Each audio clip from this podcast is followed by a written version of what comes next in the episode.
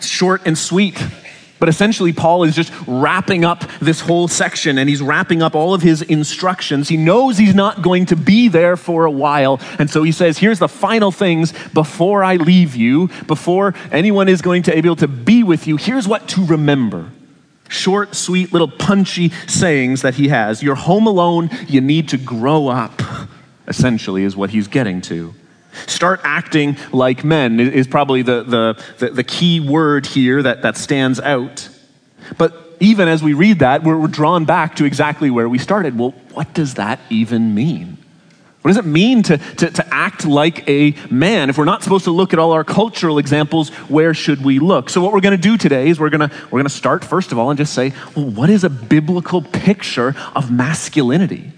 Where do we find that in the Bible? And then I want to take us back here and we're going to work through what are these commands that Paul has for the church and how does that help us understand the, the role of men in the church today?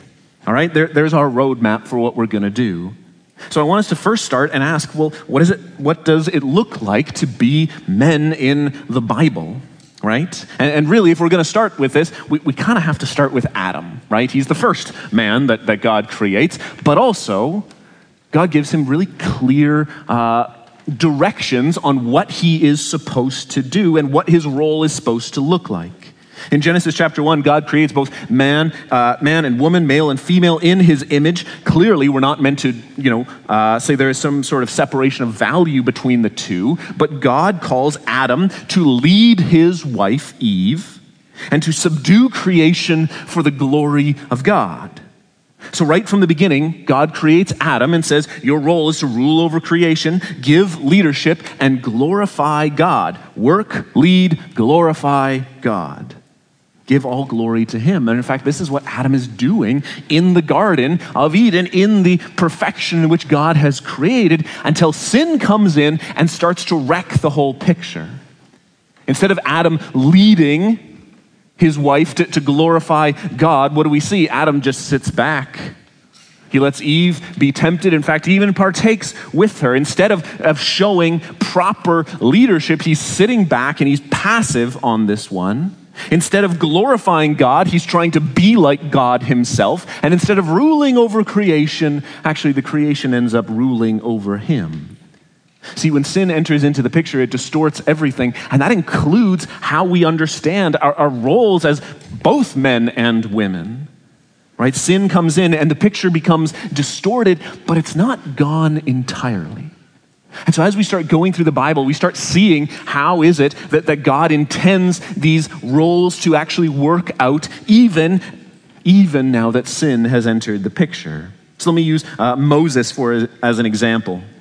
Right, he was an amazing leader. He led the people of Israel. He walked, he talked with God. He was courageous to stand up in front of Pharaoh himself. Even, even when people would try and attack him, he stood his ground. I mean, th- there's an amazing leader to look at. And, and, I think on the positive side, he's a great example of, of what it looks like to, to lead well because he chooses to follow God even when it is difficult. If you remember the story where it begins, Moses is, is he's in the wilderness. He's off by himself. He is avoiding all of his problems, and he's been there for a long time. He's a shepherd, and he doesn't want to go anywhere until finally God shows up and says, I have something for you to do.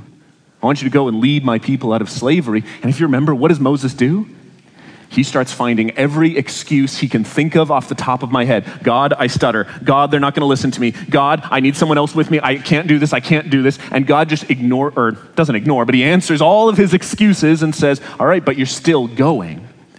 And let me argue this is part of uh, why I think he's a good example for us as it as it looks like masculine leadership. Why? He got up off the couch.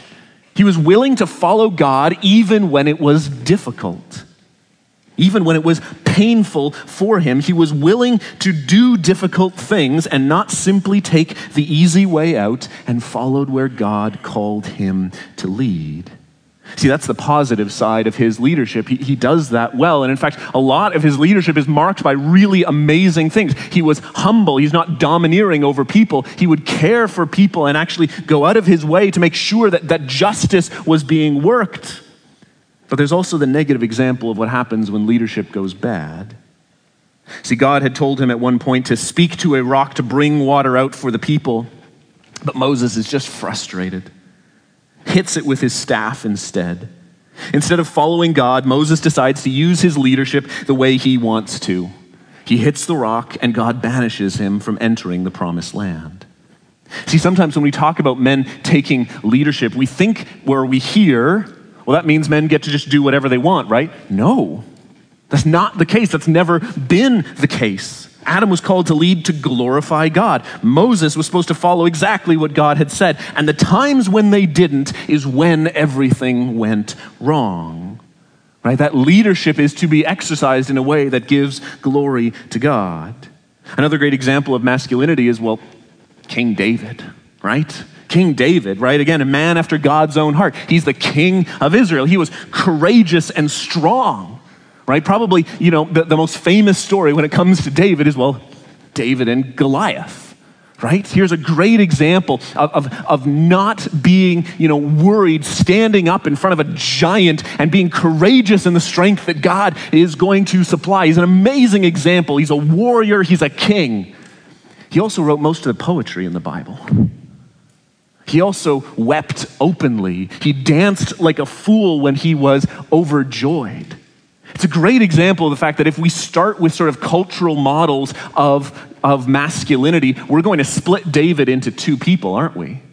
We're either going to say, yeah, I love the warrior side. Yeah, that's masculine. Or, or we're going to say, we love the, the, the sensitive, poetic side. That's masculine. But actually, the Bible is showing us both.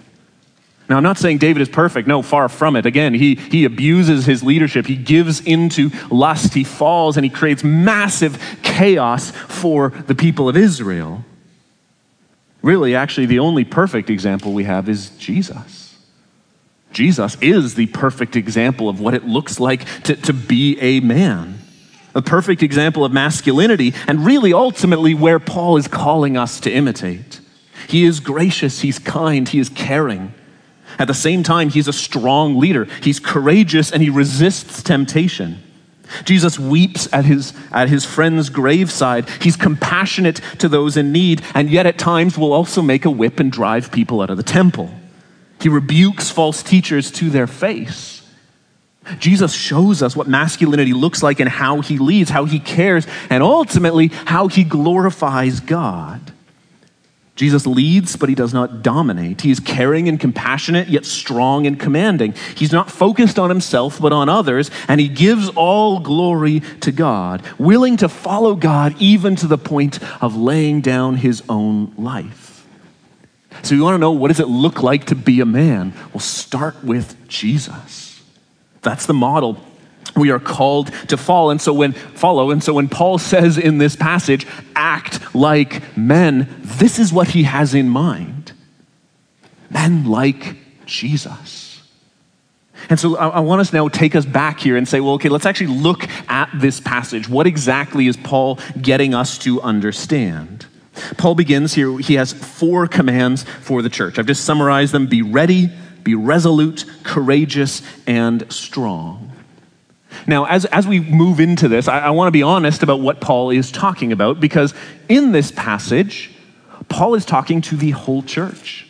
Right? He's not just talking to men in these, uh, in these two verses. No, this is, this is instructions for the church. And so I'm going to argue actually everything in these verses applies to everyone. And then you're going to ask the obvious question then why are we talking about men in the church if this is for everyone? And here's my answer Men, you're called to lead in these things. Well, I don't think this is merely just, uh, you know, instructions for men. Actually, I think men are called to lead in these commands. So let me read verse 13 for us again, and then we'll walk through it. Verse 13 says, Be watchful, stand firm in the faith, act like men, be strong. Now, all of these commands are, are, intended to be taken together. They're not four separate ideas. Actually, they're, they're all building into one another. He starts off and he, he gives the reminder be watchful. You have to remember, this was uh, Paul's writing to a church in Corinth. Corinth is essentially, you know, Las Vegas 2,000 years ago, right? It was a city known for just absolute immorality on, on a large scale. And so Paul is writing to this church in the midst of this crazy city be watchful, be ready, be on your guard because you are going to face pressure on your spiritual life. That is going to come. So don't lull yourself into thinking, well, I don't need to be on my toes. Uh, Peter writes in 1 Peter, he says, Be sober minded, be watchful, same word. Your adversary, the devil, prowls around like a roaring lion, seeking someone to devour. Resist him, firm in your faith, knowing that the same kinds uh, of suffering are being experienced by your brotherhood throughout the world. Peter looks at the church and he's really giving the same instruction that Paul, I think, is giving here. Be ready, because guess what? Satan is going to try and pull you away from your faith. Probably the, the most pervasive lie that Satan spreads in our own church, culture, nation is that nothing's at stake. You can all relax. There's no problems. There's nothing going on that you need to be watchful or ready for. You can lay back and you know what? The little bit of sin isn't a big deal. Don't worry about that. Don't worry about, you know, not reading your Bible. You can let it slip. Don't worry. That there's nothing going on that's really going to come after you. Paul says, wake up. Be on your guard. Be ready. Do you not know that there is spiritual warfare going on and the stakes do matter?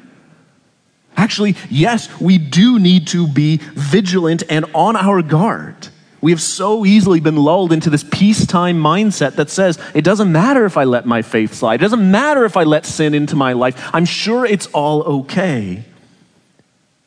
There is spiritual warfare going on. So pay attention to your life. Be watchful. Pay attention to when sin comes in and actually begin to fight against it. But now I'm getting ahead of myself. Be ready. Be watchful. The next command he gives is to stand firm in the faith.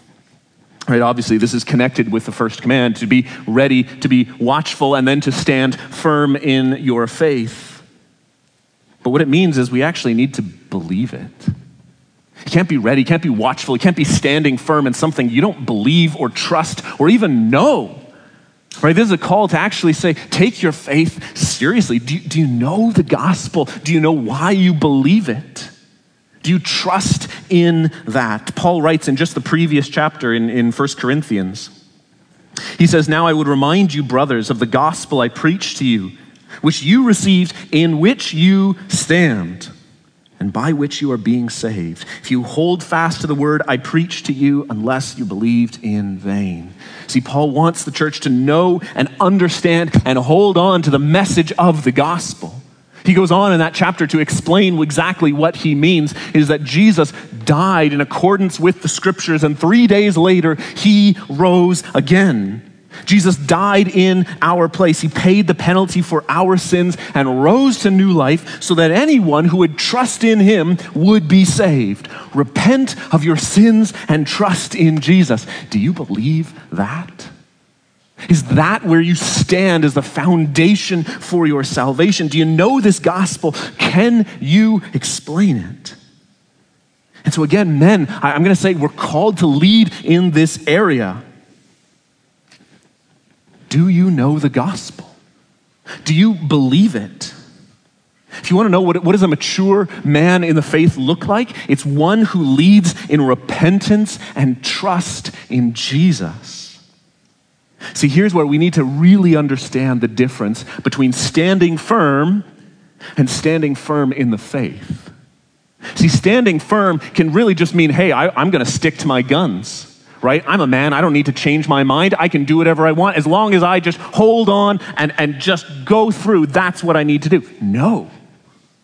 Standing firm in the faith says, actually, my commitment is to follow the Word of God, to follow the leading of Jesus in my life, no matter what that I am committed to being more and more like him, growing into his, uh, into his image and not wavering at all in that message.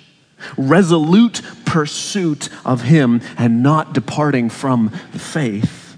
Paul says, Be ready, be resolute in your faith.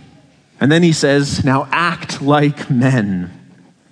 Now, two things I feel like I have to address here just off the top when it comes to this command.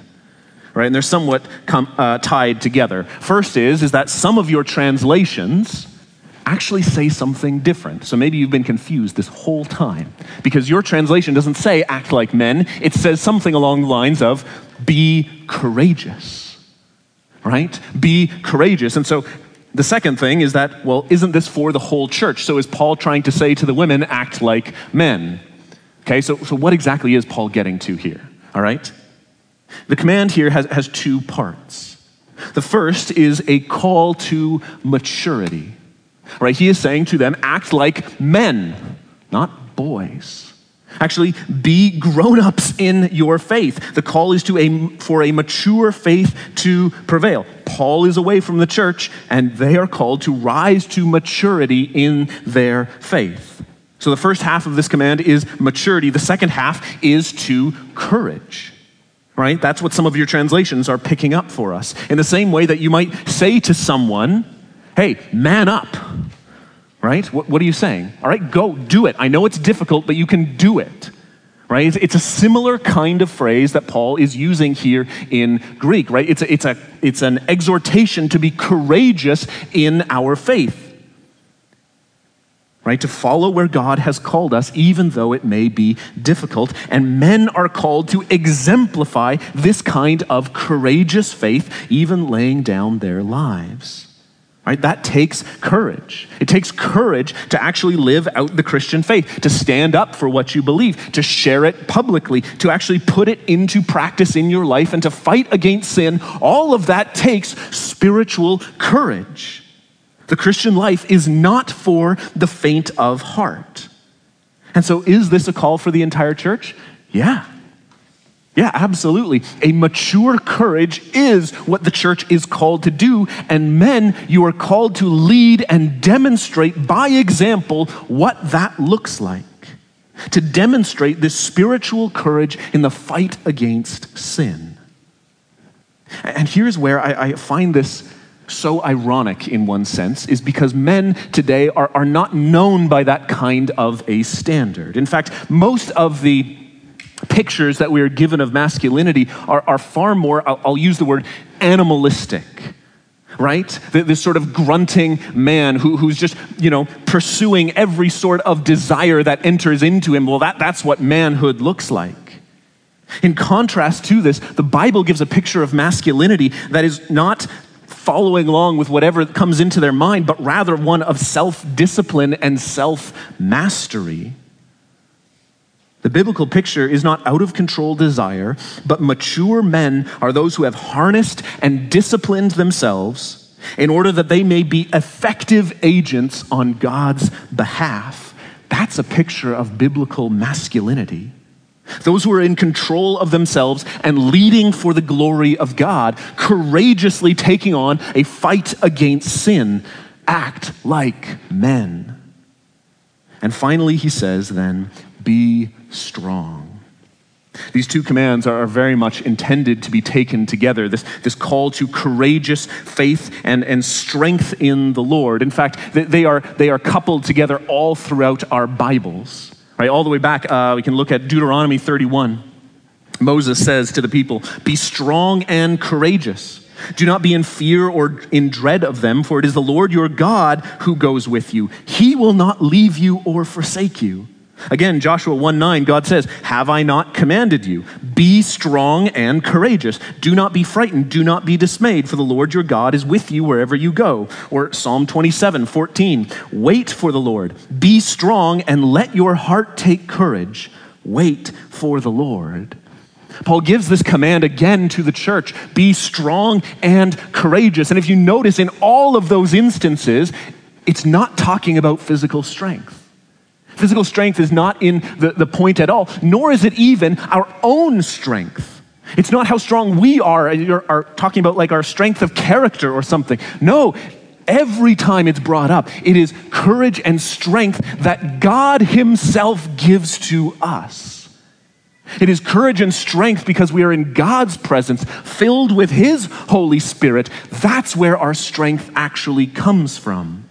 So the fight against sin is not based on how courageous, not how strong we are, but it's God who gives us strength. Those who are strong are those who trust in the Lord. And so Paul writes to the church and he says, Look, be ready, be watchful, be on your guard. Stand firm in the faith, be resolute in pursuing after Jesus, and be courageous and be strong in the strength God provides. And men, I'm going to say, your calling is to lead in these things. But here is perhaps the, the final piece of the puzzle that, that we cannot miss. Paul adds in one more condition for the church to follow that they are to do all of these things all in love. Verse 14, Paul says, Let all that you do be done in love. I'm so glad Paul adds in that last little statement. See, it would be very easy for the church to, to be ready and to be, you know, trying to stand firm in almost a very suspicious kind of way right? Just kind of looking at everyone who walks in. What are you here for? Why are you here? All right? Stay, stay away. Stay away. Right? We're, we're, we're standing firm, so you gotta, you gotta stay away. No, be doing that in love. Right? To be too courageous or strong could almost sound like you're trying to pick a fight with everyone. No, it is, this is courage that is built in love. And so, again, I, I'm to say we are called to act like men in love. Now, hear me, those two things are not a contradiction of one another. I think a lot of a lot of men are especially sort of nervous of being known or having even a title that would be like, "Well, I'm a very loving person." We'd say, "Well, is that really masculine?" Yeah, actually it is. The problem is we don't like that because we've both misunderstood what it means to be a man and we've misunderstood what love looks like so often.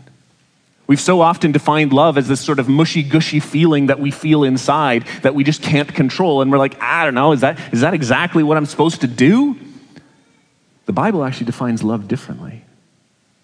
Again, we, we started with what is the biblical picture of masculinity? Well, it's Jesus. Guess what? He's also the biblical picture of love. 1 John chapter 4 says, In this is love not that we have loved God, but that He loved us and sent His Son to be the propitiation for our sins.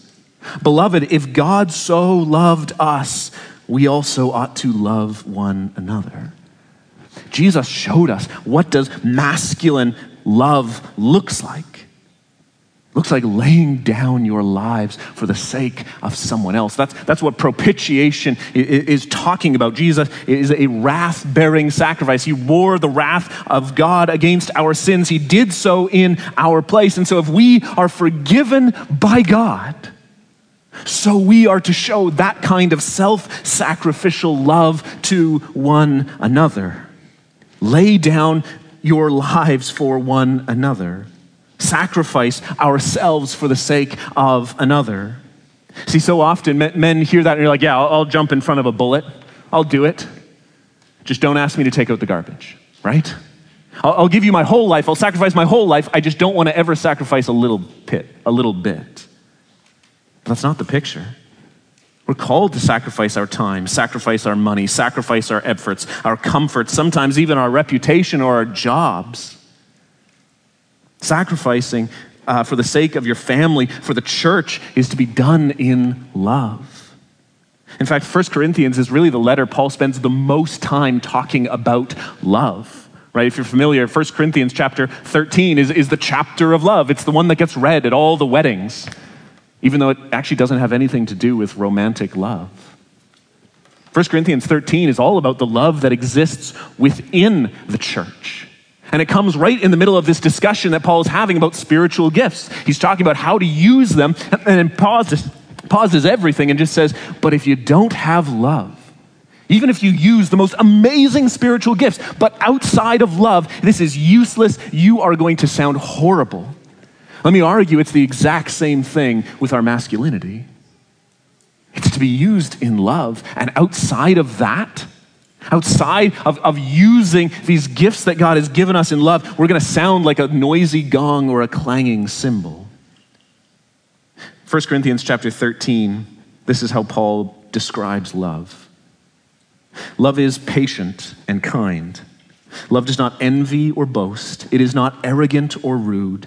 Does not insist on its own way. It's not irritable or resentful. It does not rejoice at wrongdoing, but rejoices with the truth. Love bears all things, believes all things, hopes all things, endures all things.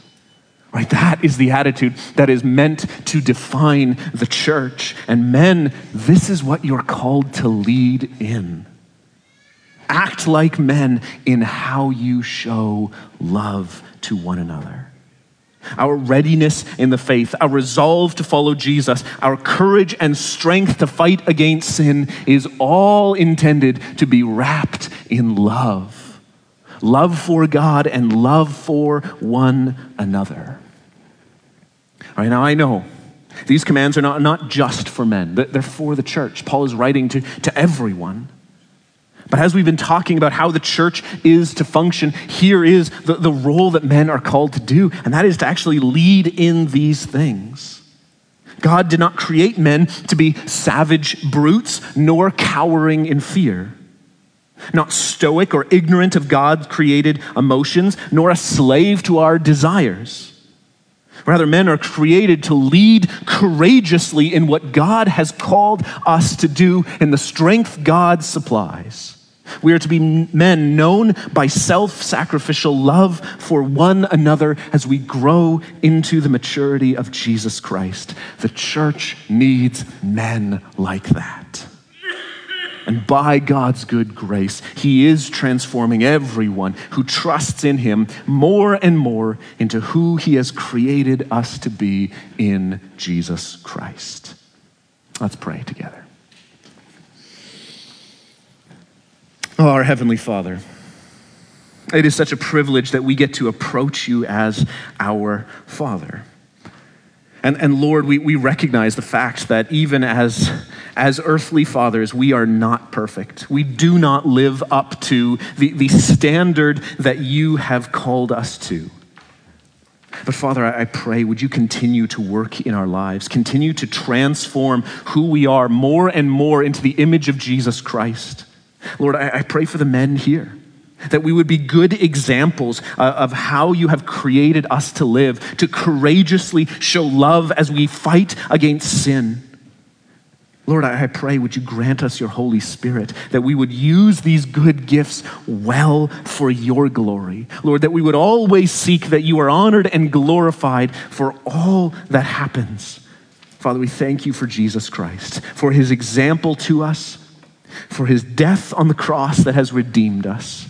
Father, I pray, would we be good stewards of the gospel you have proclaimed to us that we might share it to those around us.